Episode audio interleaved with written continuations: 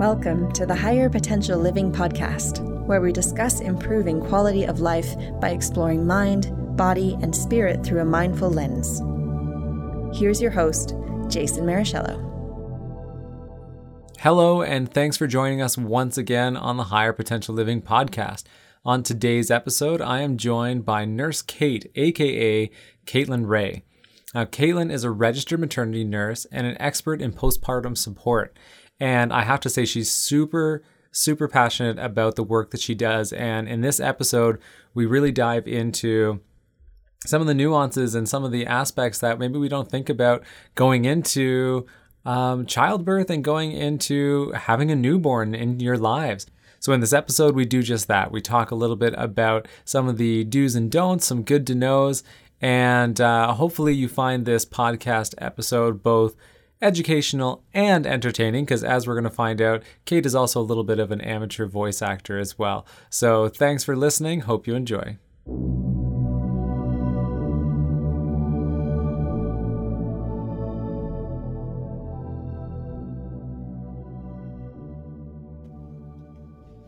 Hello, and thanks for joining me, Caitlin. How are you doing today?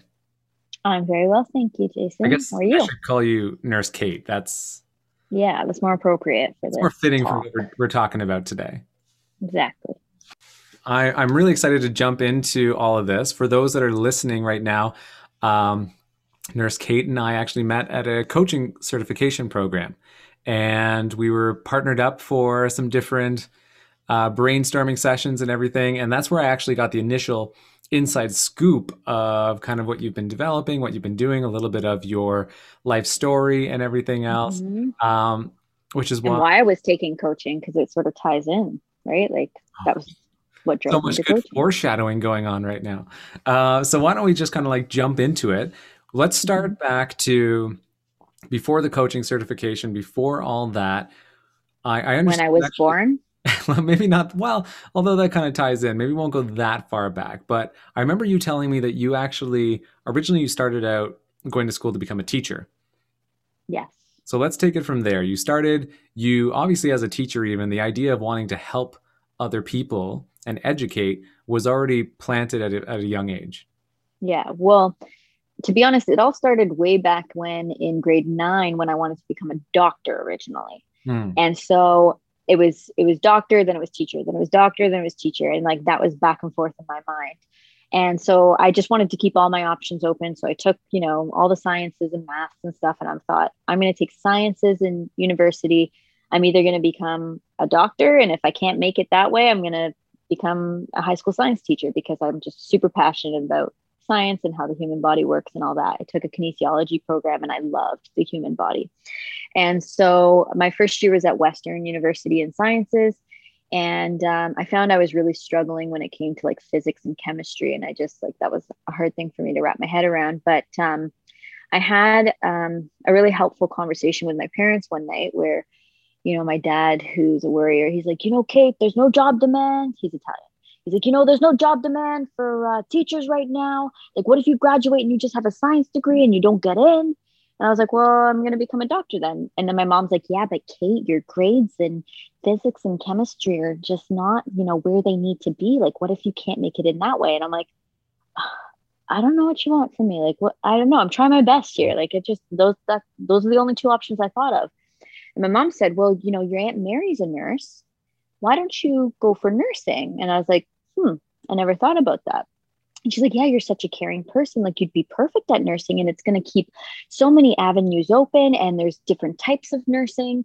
And, you know, your Aunt Mary was a manager and she worked in cardiology, and now she's a director and she's done so much with her career. And here's the best part it keeps all of your options open.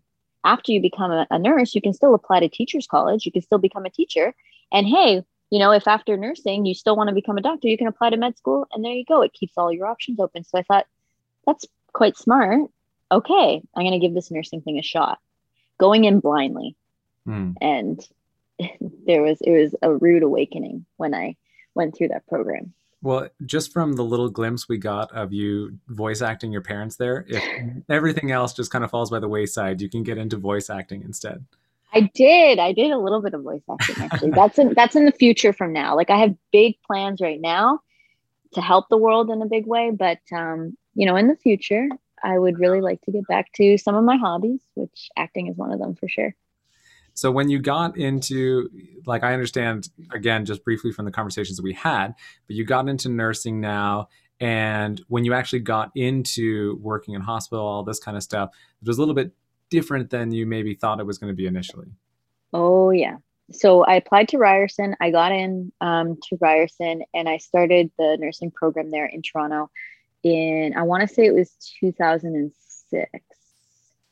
Yeah, 2006. I graduated 2010 and it was it was honestly I, I was exposed to like such harsh realities like of what goes on behind the hospital walls like hmm. it was just such sadness and you know i felt like my hands were tied a lot of the time because i'd see these people who were suffering from like for example years of alcoholism where you know after 25 years of alcoholism, they now have liver cirrhosis, and now we're just using band aid solutions to fix everything.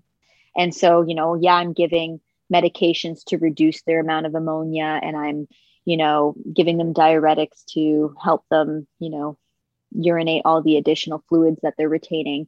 But it's a band aid solution. And I started feeling really defeated and and helpless after a while because I'm someone who like really cares about other people and i am an empath like by nature and so i kept putting myself in other people's shoes and like it just like hurt me so much to to see them in that in that state and so i thought like there must be a better solution out there like why didn't we help these people 25 years ago when they first mm-hmm. started drinking? Or why didn't you know maybe we could have prevented their diabetes by giving them more education on like you know healthy um you know healthy ways of living? Or well why did the person even become an alcoholic in the first place? Maybe it was a mental health issue and you know they were just numbing their void by drinking. And so maybe we could have helped to support that person all that time ago.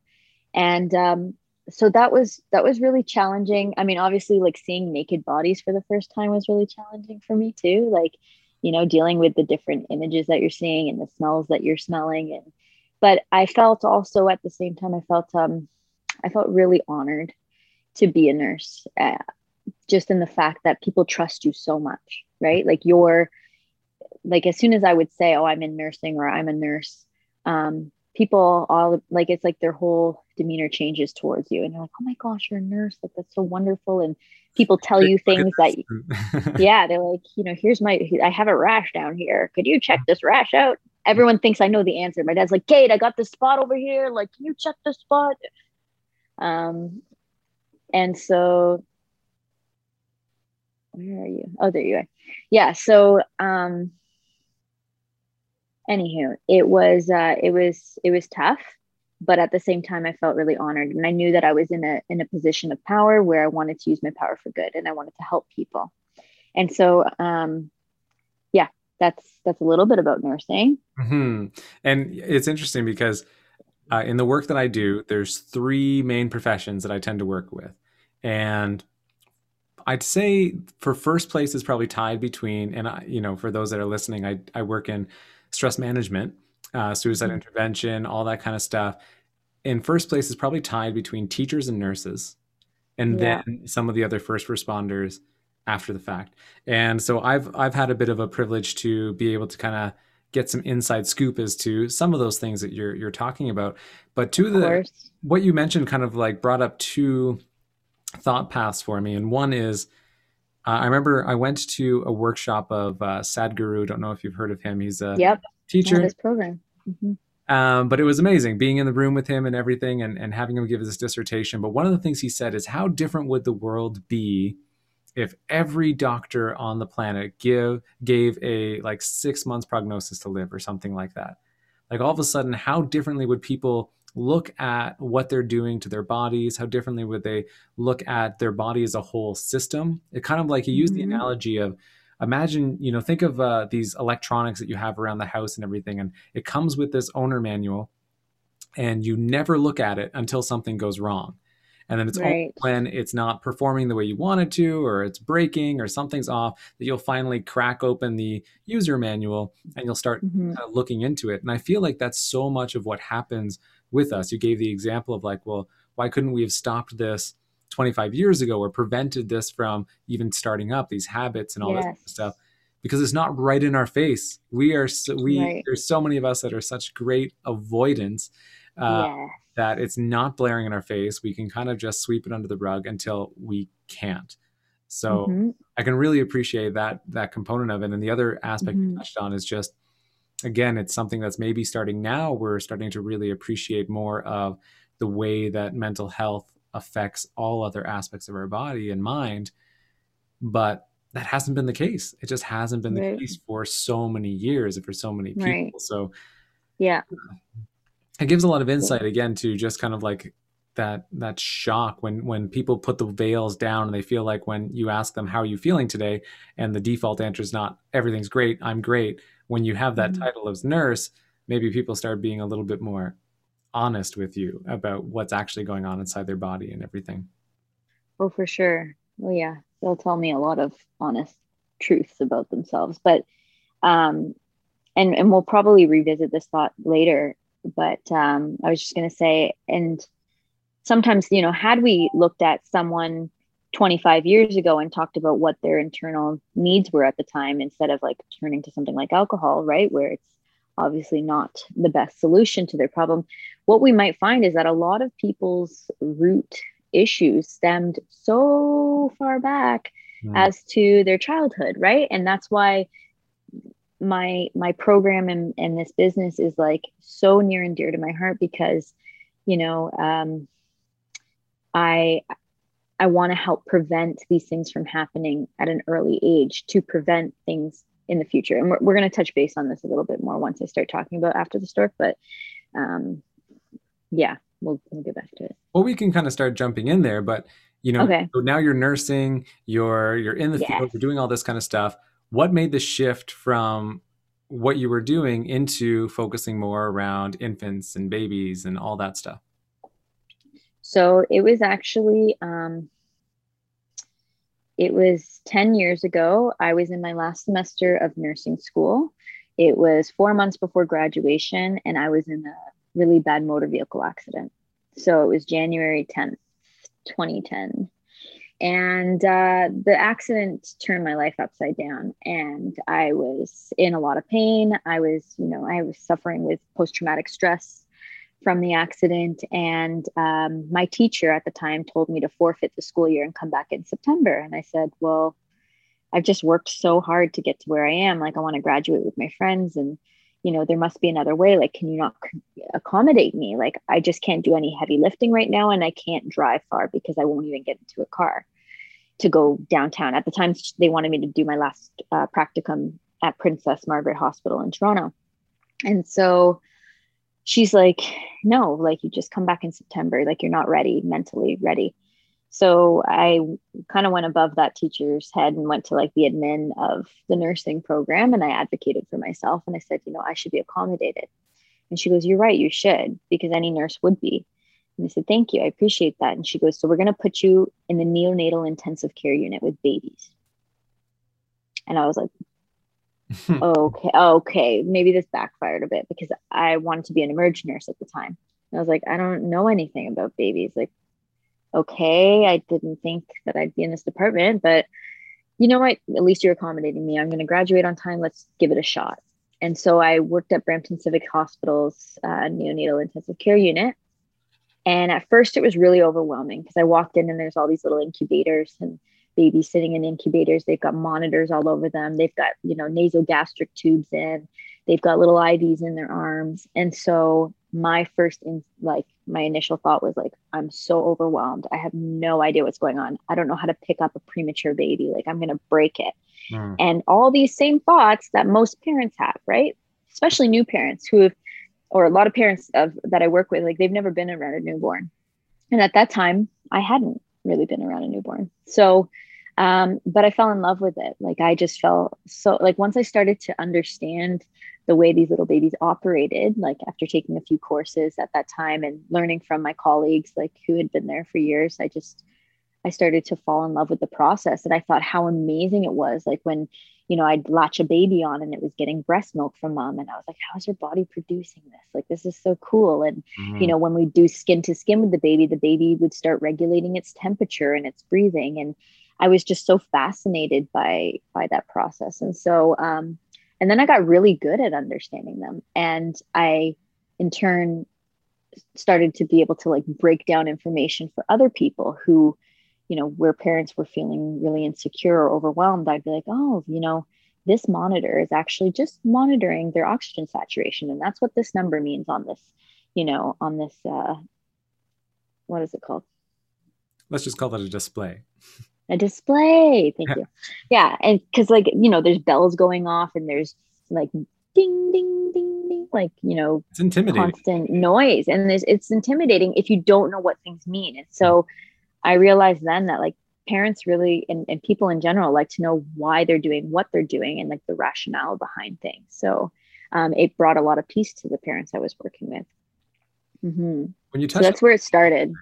Mm-hmm. Because I, a good friend of mine, um, they just had their, they just had their first baby, and yeah. things didn't go 100% smooth. They mm-hmm. had, mm-hmm. um, I think I, I don't remember the exact details, but I think there was excess amniotic fluid.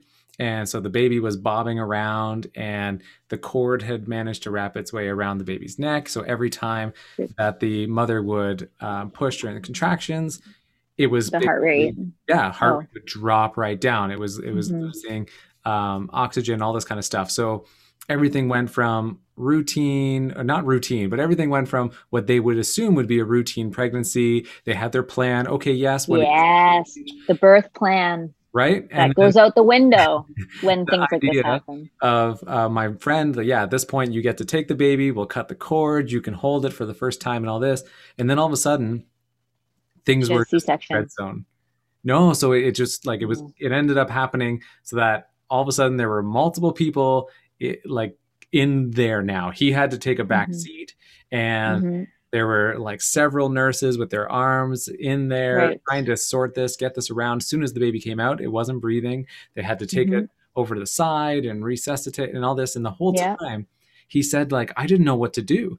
I'm sitting there or I'm standing there. I'm I'm white as a ghost. My face is drained of all of his blood.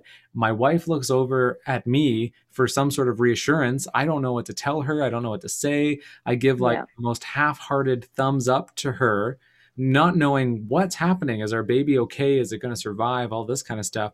And I get it in that moment. There's no time to answer those questions. First and foremost priority is save the baby's life, make sure that mom's okay, mm-hmm. everything like that. But then there's almost in a situation like that even more intimidation of this little baby because you just you have in your mind just how close it was to have gone the wrong way. And right. without having those people around that can say like you know what? Everything's fine now. You can hold your baby now. You can treat it just like you would any other baby. Mm-hmm. everything's going to be fine. And without that reassurance you're just left in this state of panic and, and mystery and all this kind of stuff. So right. with your experience like how has that been dealing with these parents who are again just in that like state of unknown state of panic all right. that kind of stuff well to to be honest like my this is why my program focuses once the baby comes out and beyond mm-hmm. i believe that you got to focus on what you have control over and unfortunately, you can prep for a vaginal delivery. I can prep myself and say, I'm, you know, there's lots of moms out there that they're, they're saying, you know, I want to have a natural birth and I'm not going to have an epidural and I'm going to be breastfeeding. And that is my birth plan. And then, and it's good to have a plan, but it's also good to have a flexible mindset. And I work on mindset with people because I believe that you have to be adaptable and that's the one thing that's so hard for people because when they are fixated, I have to breastfeed, I have to breastfeed, I have to breastfeed. And then they have a baby and maybe they don't have enough breast milk production. Maybe they have inverted nipples and the baby can't latch. Maybe the baby is tongue tied and the baby needs development of their suck before the baby can latch. There's all these different uh, variables that no one considers. Mm-hmm. And unfortunately, there's a lot of judgment around like, you know, oh, oh, she's not breastfeeding, oh, she's bottle feeding, and no one knows what the ins and outs of what someone's been through. No one knows about that experience of like, you know, that person, you know, your friend going through almost losing her child or whatever. Like And so it's easy for people to judge from the outside. So this is where I focus on mindset a lot. That's actually the first um, step in my program. My Baby Bees program is uh, is Be Calm, and so I talk about the mentality of parents and having positive mantras and going with the flow. Mm-hmm. No pun intended. Get it? Flow. Like mm. okay. Anyways, um, and uh, going with the flow of what is going on because at the end of the day, you have no control in some of these circumstances. I have no control if I'm going to be rushed into an emergency C section, but what I do have control over is my mind, mm-hmm. is keeping myself calm, is maybe saying a positive affirmation that's going to, you know, keep my anxiety from going up, which is only adding to the problem. And realizing that this little baby is going to be presenting me with different changes every day. And the more adaptable you get, that's, I think it was Charles Darwin who said that. Was it Charles Darwin? He said, like, the people who are going to do the best in the world are the people who can ad- adapt, right? To change.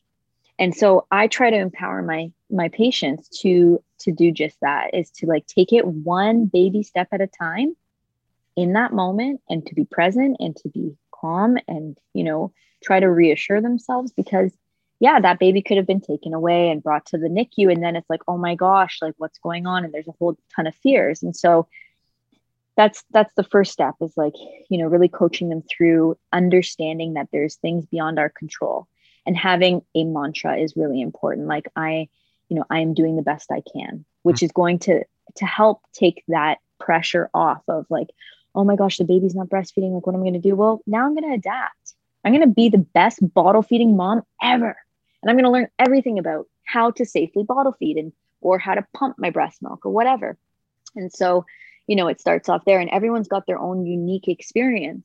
And so that's where a lot of my coaching is tailored to their specific needs, right? Because not it's not a one size fits all for for everyone, right? It's totally dependent on the experience they've had you know whether the baby's c-sectioned or not c-sectioned it, it differs in the baby. A c-section baby is super mucousy in the first 24 to 48 hours because of all the amniotic fluid that they've just swallowed coming out of a stomach or a womb directly pulled out instead of making their way through the vaginal canal where you know they have time to maneuver their way down versus being taken out of basically like a bath of water and being all congested with all this water right? It, it's two totally different babies and my education and you know how i'm going to guide them is going to be different. Mm-hmm. so this is where i work with what people go through and and and tailor the education to that specific need. Now most babies are the same. Like a baby is a baby is a baby in terms of like what they need at birth. So i also educate people to understand from the baby's perspective what's going on right? Because you have to think about it from intrauterine into extrauterine life. They've just been in a cozy dark, warm, you know, place where it's like, you know, the, the lights are dimmed, they're floating around in amniotic fluid. You know, they can hear their mother's heartbeat and everything's chill. And then it's like, whew, they're outside, there's lights, there's people poking them, there's, you know, there's a lot of sound. It's like everything is hypersensitive to these babies. Mm-hmm. And so when you start to break these things down, and parents develop a deeper understanding for them, then they have more control in a situation. They know what to do in a situation. Sorry, I've been talking a lot. No, I just went on a rant. rant. so we're going to talk about after the stork, but you touched yeah you touched on something there that yes suits well with this idea of yeah have a plan but be ready yes, to be adaptable flexible. and flexible. But that's mm-hmm. just like that is probably some of the best life advice for everything. Yeah. Like we're in the middle of a, a pandemic here, yes. and with that thing that you said about like what can I be in control of right now, mm-hmm. or worry about the things, or focus on the things that I right. can control. That's just that's just great life advice in Thank general. Mm-hmm. Um, because yeah, and, we we have these. I, I you you touched on something that again another friend of mine. Everyone, you know, it goes in waves where your friends are pregnant all around the same time. So yeah, oh, yeah. friends that are having babies right now. And one of my good friends, they had a plan to do a hypnobirth and it was, you know, beautiful sounding and all this. And then they found out that again, she has a, a bit of a situation where the birth canal is kind of blocked and they want to make sure that she doesn't go into natural childbirth. So they're going to have a C section quite a bit earlier than they had initially set for their due date. So now all of a sudden, mm-hmm. instead of having like six and a half weeks until little baby comes into the world, they have two weeks. Right. And now it's like, well, this is real now. We have two weeks until we have this uh, child in our arms and all right. that stuff. So yeah, things are getting accelerated. We got to make sure the nursery's ready. We got to be ready to mm-hmm.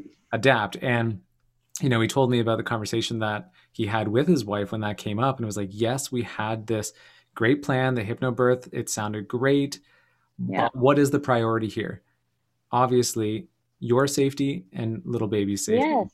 And that yeah. was like, that was the no brainer. Okay, yes, I love what you said. Now I'm going to be the best you know c-section mom that there can be understanding about yeah and i i can live now to tell the story of like the c-section mom and i can help other c-section moms and i can help break down barriers of you know not feeling judged for wanting to formula feed or whatever it is right mm-hmm. and so it's all about perspective in any life situation and it's funny enough like i learned this from my car accident because i had no control in the situation mm-hmm. and so it's all about making it work for you and um and thinking that everything is for your highest sense of good, right? Like right now, why are you going through this hardship?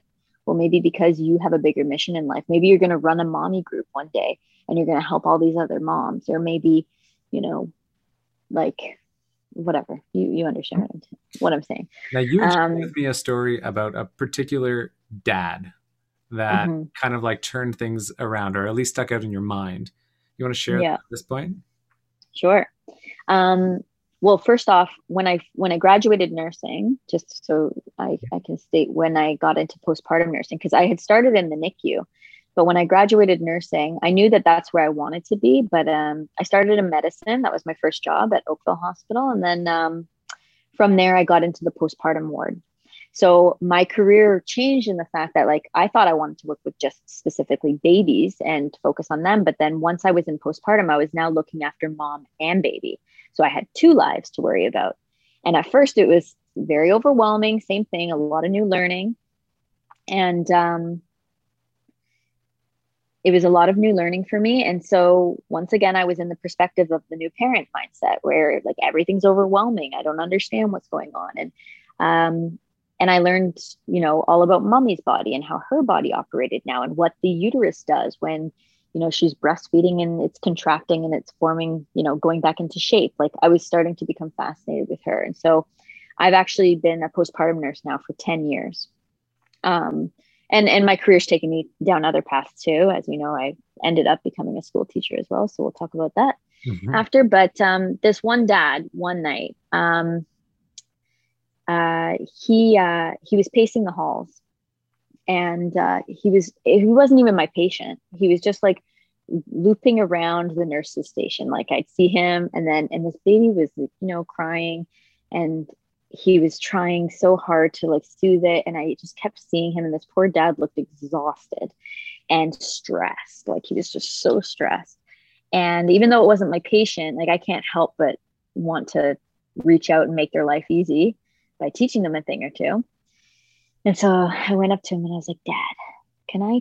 I don't mean to interrupt, but like, can I teach you? Can I teach you a couple things that are going to make your life like so much better? And he's like, Please, anything. Like, I, this I haven't slept all night. Like this baby's been keeping me up. I don't know what it wants. I don't know what it needs. Like my wife just fed it. I've changed it. I don't know what it wants. So I was like, okay. Let me see if this is going to work. He passes the baby to me. I bring it close to my chest and I start going, shh, shh, shh, shh, shh. And then I take a glove and I put my finger in its mouth and I start doing some suck training with it. And the baby just shuts right up. Two seconds. He's like, What did you just do? I'm like, Well, I mimicked the womb in one way. And babies like to suck for comfort. It's a, you know, in the womb, they have their hands to suck on. It's the first thing that they know how to, self soothing, right? And unfortunately, the first thing we do is we swaddle a baby when they come out, we take away their hands. So then babies get stressed and they're like, Where are those things? Ah, ah, I'm feeling insecure right now. Where is that? And on top of it, sometimes the babies aren't even swaddled and they're super exposed and they're cold and and it's just a matter I, I, just broke it down for him and i showed him and then um, i put the baby in the bassinet and he's like oh the baby's not going to sleep in the bassinet i said just let me try so i did this cool technique that i do in the bassinet to recreate the womb and i waved my magic wand and i went shh over the baby's face i go shh okay just like that they may not be able to see what you're doing, but you're doing some fantastic like Jedi mind trick like hand motions right now over your face for those that can't necessarily see you. Go to sleep. Yeah. and the baby silent, like just silent, you know, goes to sleep. And he's like, I don't know what you just did, but that baby's going to wake up in like 20 minutes. And I was like, just trust it. Go ahead, dad. You need to rest. Go to sleep and I will teach you what I did, you know, later on. So the baby ended up sleeping for like three hours straight. And he's like, you know, I just need to understand what it was that you did. And and I told him like a lot of the a lot of the challenges is like um, understanding what the baby's thinking from their perspective. And once you understand their perspective, you're like, oh my gosh, I get what they need. This is all they needed. And and half the time it's just recreating that womb because that's a safe space for them and they feel insecure right and so um, that's sort of what got me thinking about my my business and my program is just like i kept getting the same situations over and over again babies crying they're insecure i did a couple techniques it you know they were quiet through trial and error over you know the 10 years i've worked with them i just every time it worked every single time different techniques that i used worked and um, i get the same questions every day oh my gosh, is my baby getting enough milk? I don't know. How am I supposed to tell? Um, or, you know, um, it'd be like, you know, what's safe for baby? Like, how can they, uh, how do you swaddle a baby? Like, or how do you burp a baby? Or, you know, what noise does, what is this noise? Like, how do I know if my baby's hungry? And it was the same repeated questions over and over and over and over. And I'm like, oh my gosh, like everyone has the same fears. Everyone has, and, and, and so then I started talking to this dad one day and I was, you know, giving him steps. And I was like, okay, dad, if a baby cries, this is what you're going to do first off. You're going to do step one, this, step two, this. And as I was explaining it to him, he said, hmm, all your steps start with a B. And I was like, yeah, I guess so. And he's like, you should totally create a program around this. And I was like, yeah, well, maybe. And he's like no like this is such value he was an engineer and he, he had never been around a baby. And he's like this is such valuable information. And he's like and and so um he's like yeah you should uh, call it the baby bees. And i was like i should? Yeah i love that. I'm like but swaddle that's an s. And he's like the bundle. And i was like okay we are on to something. And this was like six years ago this happened. And so it was a it was actually a thought in my mind for a long time. And uh, it just kept kept me up at night thinking about this thinking about how i could help people how i could you know teach people these techniques that were so easy. Once you once you knew what the baby was thinking like they're so easy to implement. It's just understanding it and having a guide you know a guideline. Mm.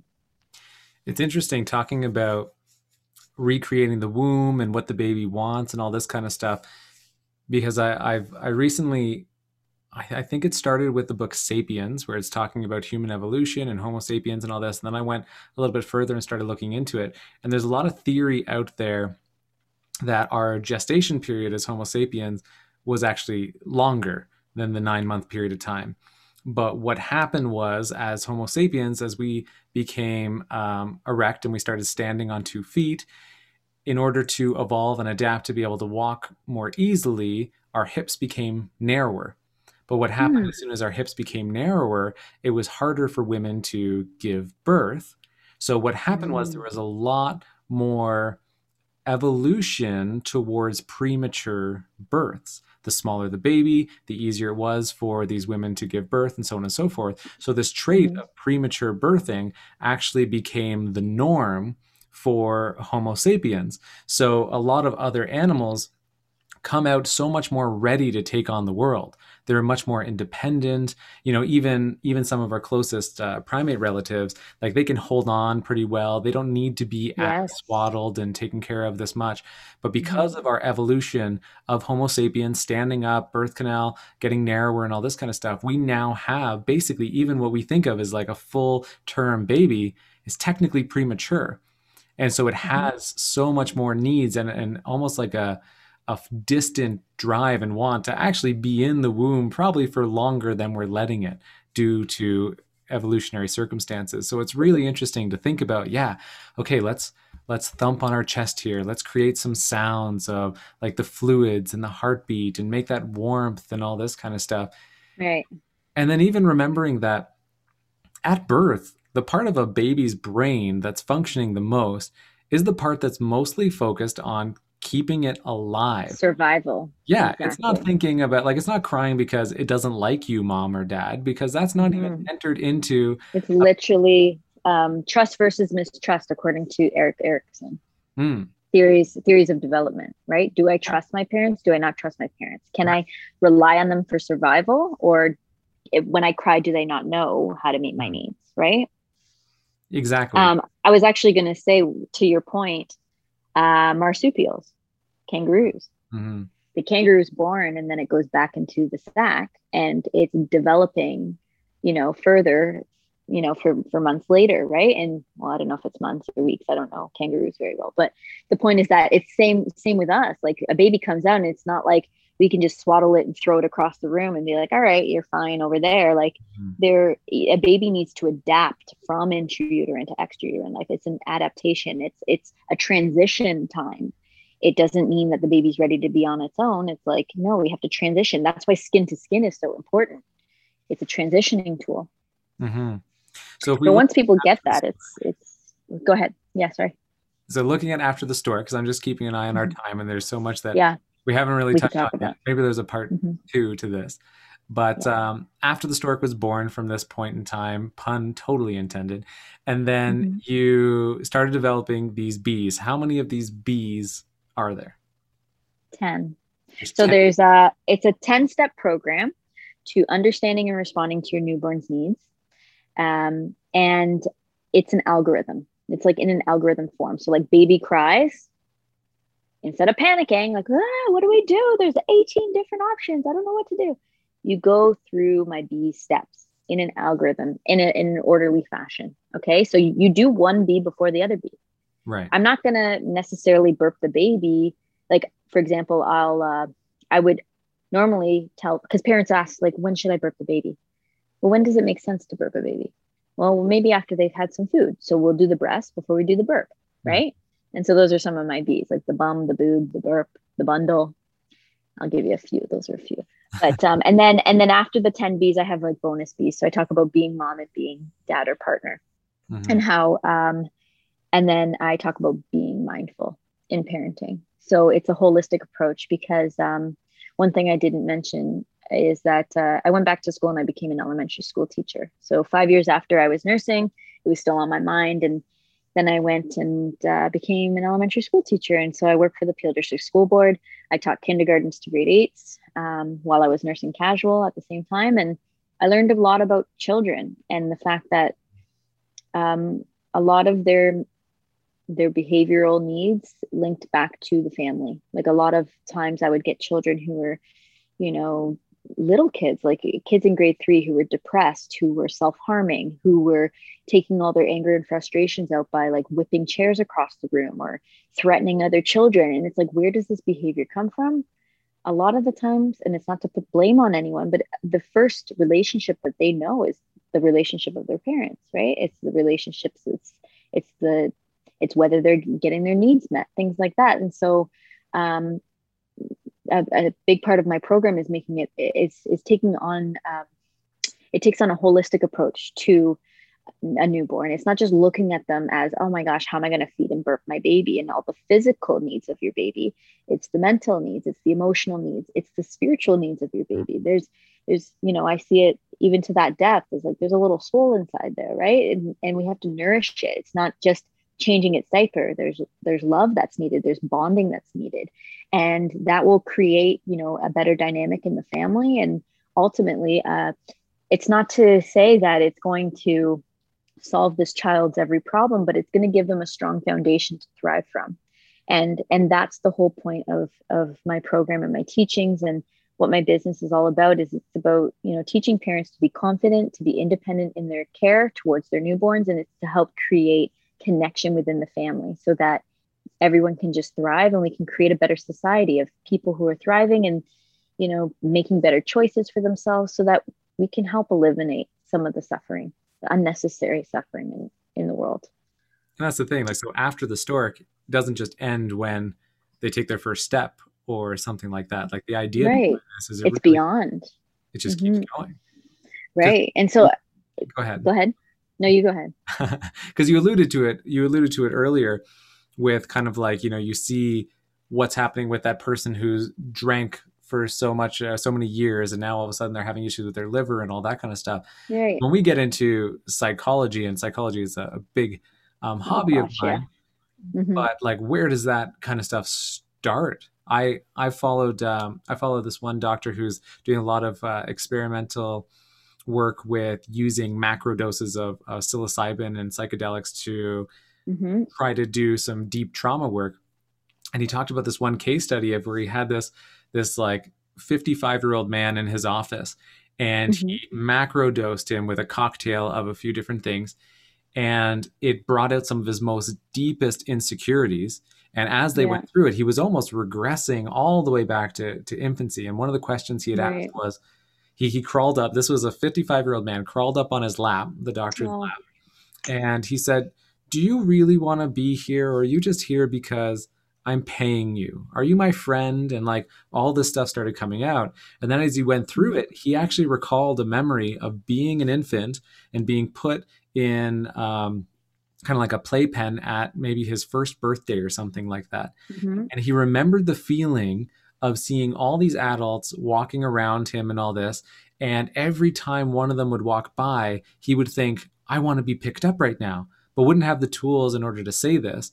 And every time that they would just bypass him completely, there was like this little feeling of abandonment and like, uh, lack of value and why does nobody want to pick me up? I just want i just want somebody to hold me. And this was a, a, party with a bunch of people around so that just continued to happen while the adults are doing you know what they would do. And, and you can't fault right. the adults. They don't know any better. They're there at right. socializing. They may wave to the baby or something but without that tool of like the baby can't say it wants to be picked up. How do i know it wants to be picked up? Mm-hmm.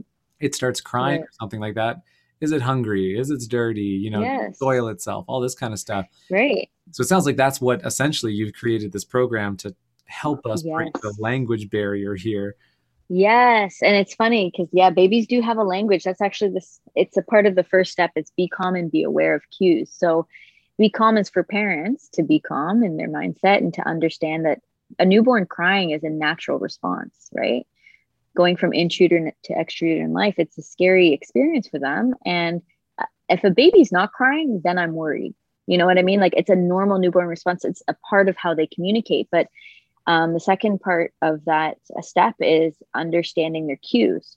So, what are their cues? What are their sounds? Uh, uh, you know, um, depicting like what is what does it mean if a baby's going? what does that sound mean? I know what that sounds mean. That sounds mean because I've yeah, they're beatboxing. That baby is going to be a rapper. Right. Okay. You, you just birthed yourself a rapper. Um, but yeah, no, exactly. And so, um, once I don't know where I was going with this. Once they once they understand that language, it really helps them to connect with the baby and right. better meet the baby's needs. And um, and yeah, and then and then hopefully you don't get those issues later on in life. And I know we were talking about this the other day, but like attachment theory, I started studying it after we talked about it, and it's just so incredible to to even see my own attachment issues being played out, and it's from things that were were I could, you know, as I'm thinking about it, it stems as far back as when I'm a four year old little kid, mm-hmm. you know, mm. having a fear of abandonment, and now it's playing out in my relationships, and so it's just really interesting to see how psychology works and how um, those neural pathways that we're developing at such a young age set the foundation for the rest of our lives. And yes, we can do internal work later to try to um, like uncondition yourself, right? But at the same time, it is so deeply embedded in from such a young age, those thoughts and those patterns and that way of thinking that it's very challenging to undo. So that's why we want to set set it. We want to we want to do a good job of it in the beginning uh, to to try to set that foundation in a healthy you know well functioning way. So that maybe there there doesn't have to be as much challenges later on right? Or violence later on or you know or you know people abusing other people. Like i've i saw other children hitting and harming other children. Well why do we do that? Well maybe because it's a learned something they've learned or whatever. You know psychology is deep we're not going to find the answers. Social work friends, he always says, that yeah, hurt people hurt people. So if we I, if we can avoid people from getting hurt in the first place, which you know, all the credit. I know there's so many people out there that are absolutely trying their best, and yes, uh, we don't want to belittle how tough it is.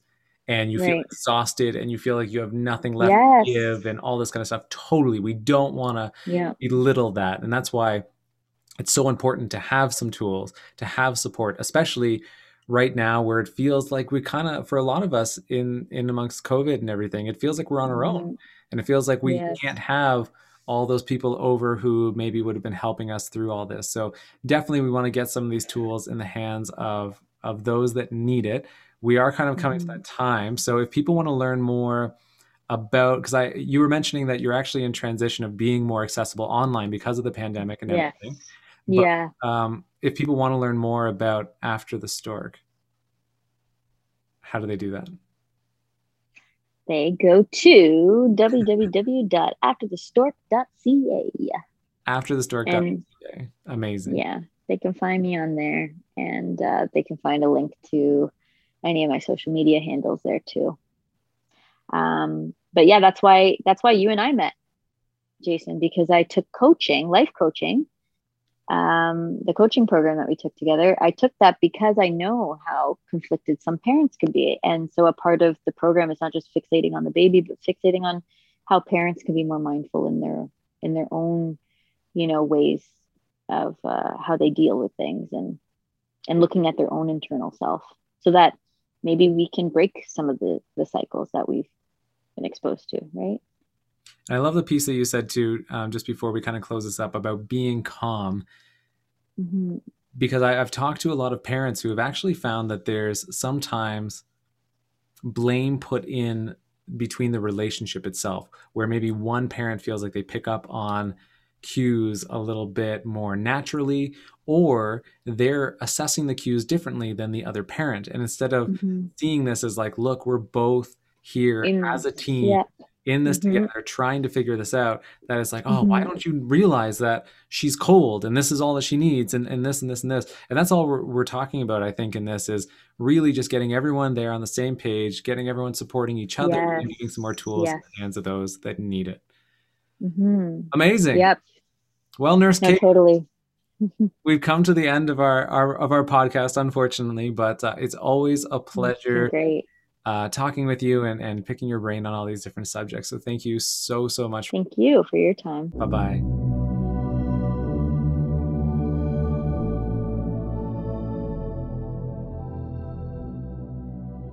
Thank you so much for listening. I hope you enjoyed this episode of Higher Potential Living podcast.